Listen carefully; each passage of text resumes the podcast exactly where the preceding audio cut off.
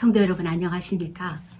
2020년 전반부를 저희가 마쳤습니다.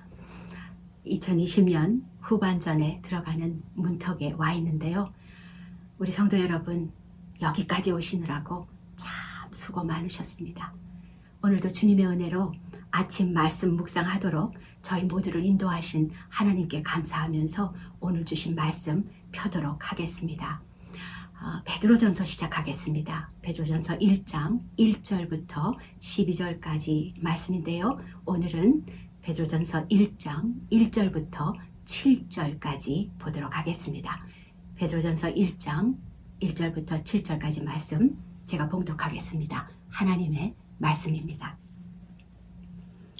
예수 그리스도의 사도 베드로는 본도, 갈라디아, 갑바도기아, 아시아와 비두니아에 흩어진 나그네 곧 하나님 아버지의 미리 아심을 따라 성령이 거룩하게 하심으로 순종함과 예수 그리스도의 피 뿌림을 얻기 위하여 택하심을 받은 자들에게 편지하노니 은혜와 평강이 너희에게 더욱 많을지어다.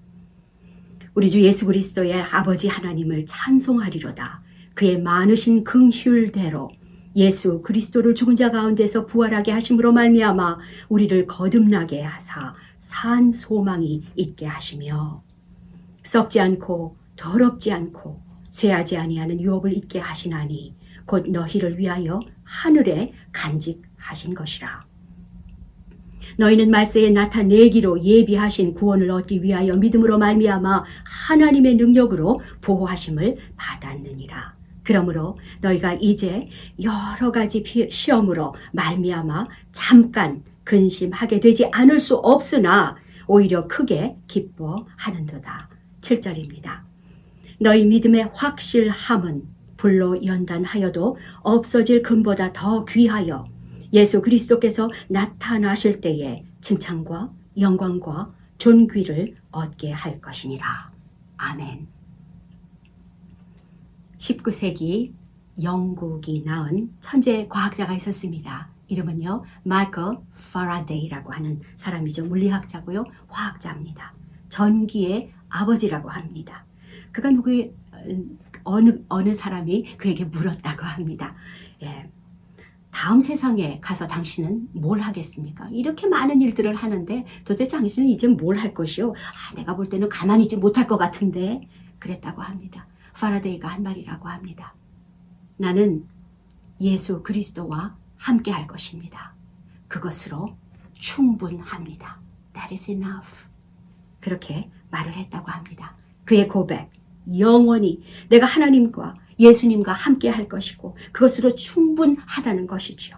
내 삶의 시작일 뿐이라는 그 고백과 함께 오늘 베드로 사도는 그가 로마에서 네로 황제의 박해로 순교하기 얼마 전에 이 베드로 전서와 후서를 썼을 것입니다. 베드로 사도의 삶의 마지막 순간까지 주신 그 사명을 마치고 하나님 품에 안기는 영광을 누리게 되었다는 것입니다.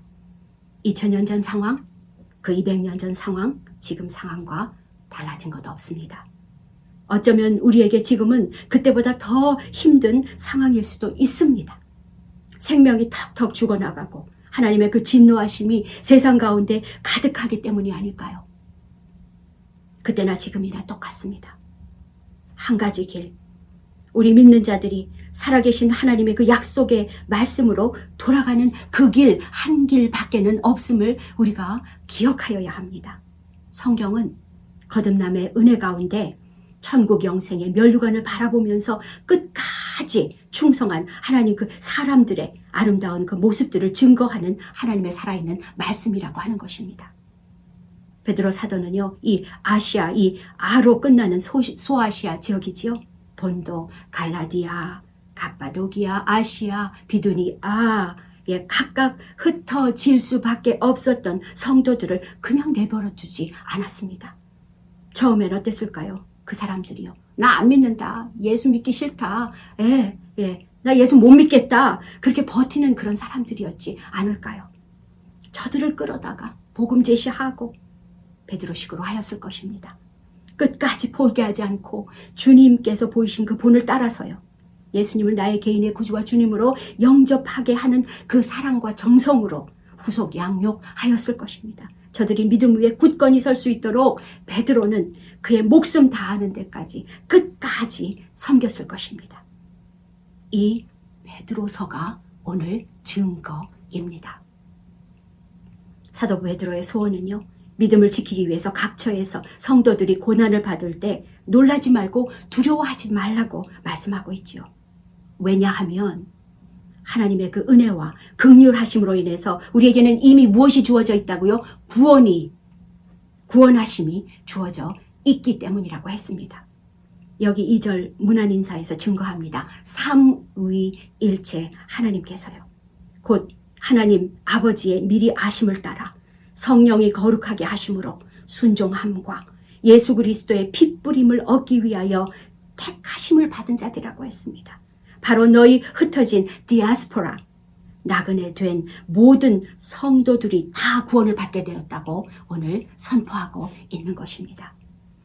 사도 베드로가 전하고자 하는 것은요 3절입니다.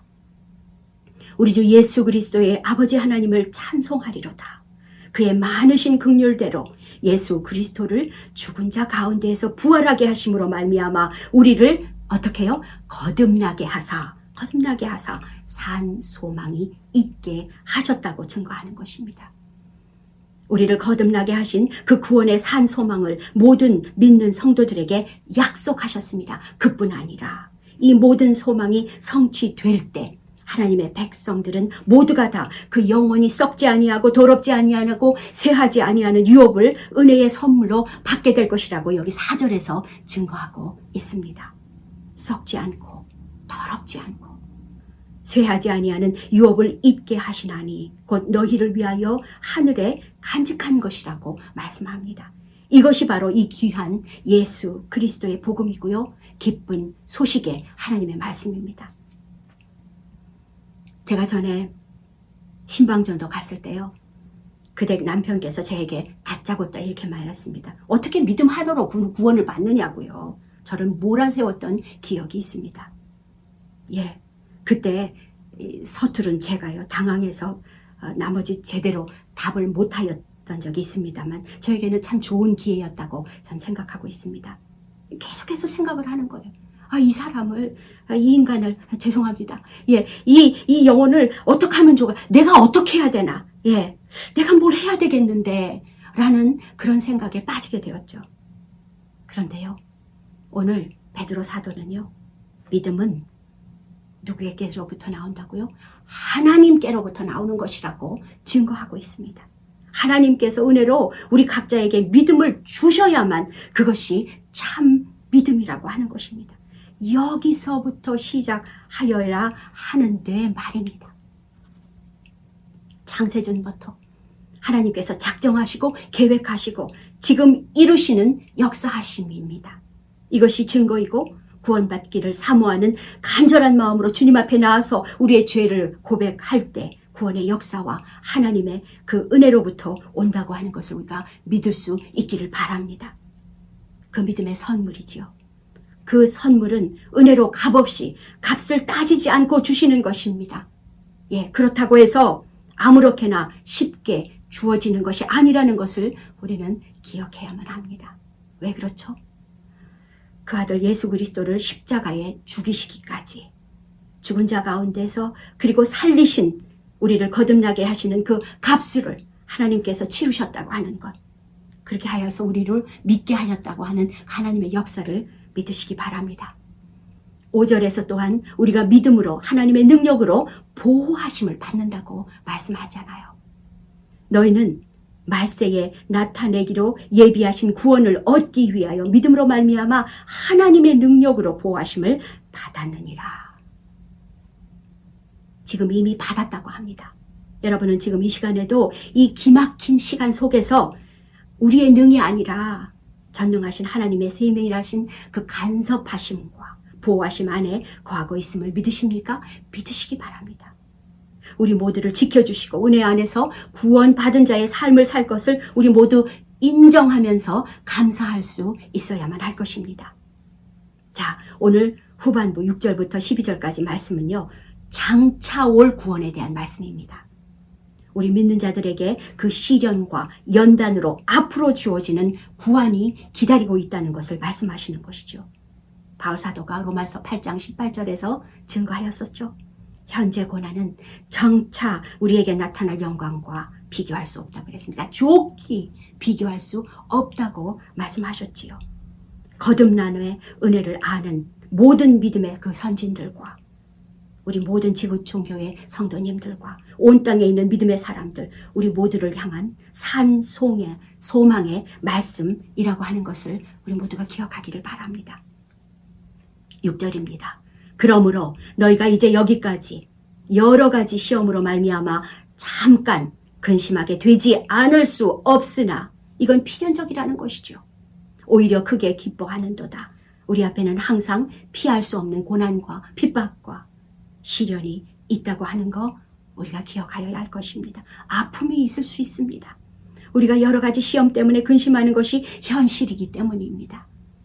그럼에도 마지막에 오히려 크게 기뻐할 수 있는 것은 우리가 예수님을, 우리 주님을 따르는 제자도 그 길에, 그 제자의 길에 서 있다면 근심, 걱정, 고통이 우리 가운데 있다는 것을 아는 것이고 인정할 수 있어야 하기 때문이겠지요.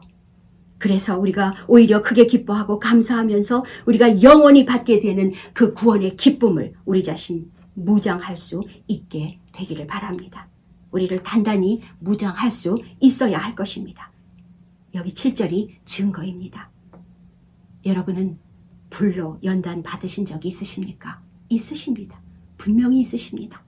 너희 믿음의 확실함은 불로 연단하여도 없어질 금보다 더 귀하여 예수 그리스도께서 나타나실 때에 칭찬과 영광과 존귀를 얻게 할 것이니라. 아멘. 네, 더 귀하다고 합니다. 우리의 고난과 고통도 그냥 단지 아프고 시린 부, 불편한 것이 아니라 이 시련의 시간 속에서 하나님 아버지를 인격적으로 만날 수 있게 되는 것이죠. 성령님의 간섭하심과 인도하심의 그 구원과 예수 그리스도의 칭찬과 영광과 존귀를 우리 모두가 얻게 될 것이라는 것을 믿으시기 바랍니다. 그렇습니다. 사랑하는 성도 여러분, 우리 모두는 은혜로 믿음에 대해서 하나님의 그 능력만을 의지할 수 있기를 바랍니다. 죽음을 이기시고 승리하신 우리 주님, 우리는 그리스도와 함께 할 것이고 그것으로 족함을 고백하는 것이지요. 우리를 구원하시는 삼위일체 하나님의 그 역사하심으로 우리 믿음이 불로 연단되어질 수 있기를 바랍니다. 그 거듭남의 그 은혜, 그 귀한 은혜, 금보다 더 귀한 은혜를 그 끝까지 지켜나가시는 이 여정과 우리 사랑하는 성도님, 우리 모두가 될 수 있기를 간절히 소원합니다. 오늘 찬양은요, 목 마른 사슴이라는 어, 복음 성가가 있는데요. 2절 부르고 기도로 마치도록 하겠습니다. 금보다 귀한 나의 주님 내게 만족 주신 주 당신만이 나의 기쁨 또한 나의 참 보배 주님만이 나의 힘, 나의 방패, 나의 참 소망. 나의 몸 정성 다 바쳐서 주님 경배합니다.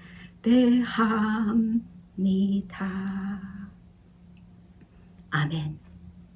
기도하겠습니다. 우리에게 거듭남의 은혜 주신 주님 한 분만으로 충분합니다. 금보다 귀하신 우리 주님, 저희 모두를 연단하시며 저희를 거듭나게 하시며 산 소망 주심 감사합니다. 하나님을 찬송합니다. 하나님만 통치하십니다. 2020년 후반전 경주를 저희 모두 잘 감당하도록 지켜보아여 주옵소서. 아직도 코로나 바이러스로 우리가 근심하고 있다면 성령님 도움을 구합니다.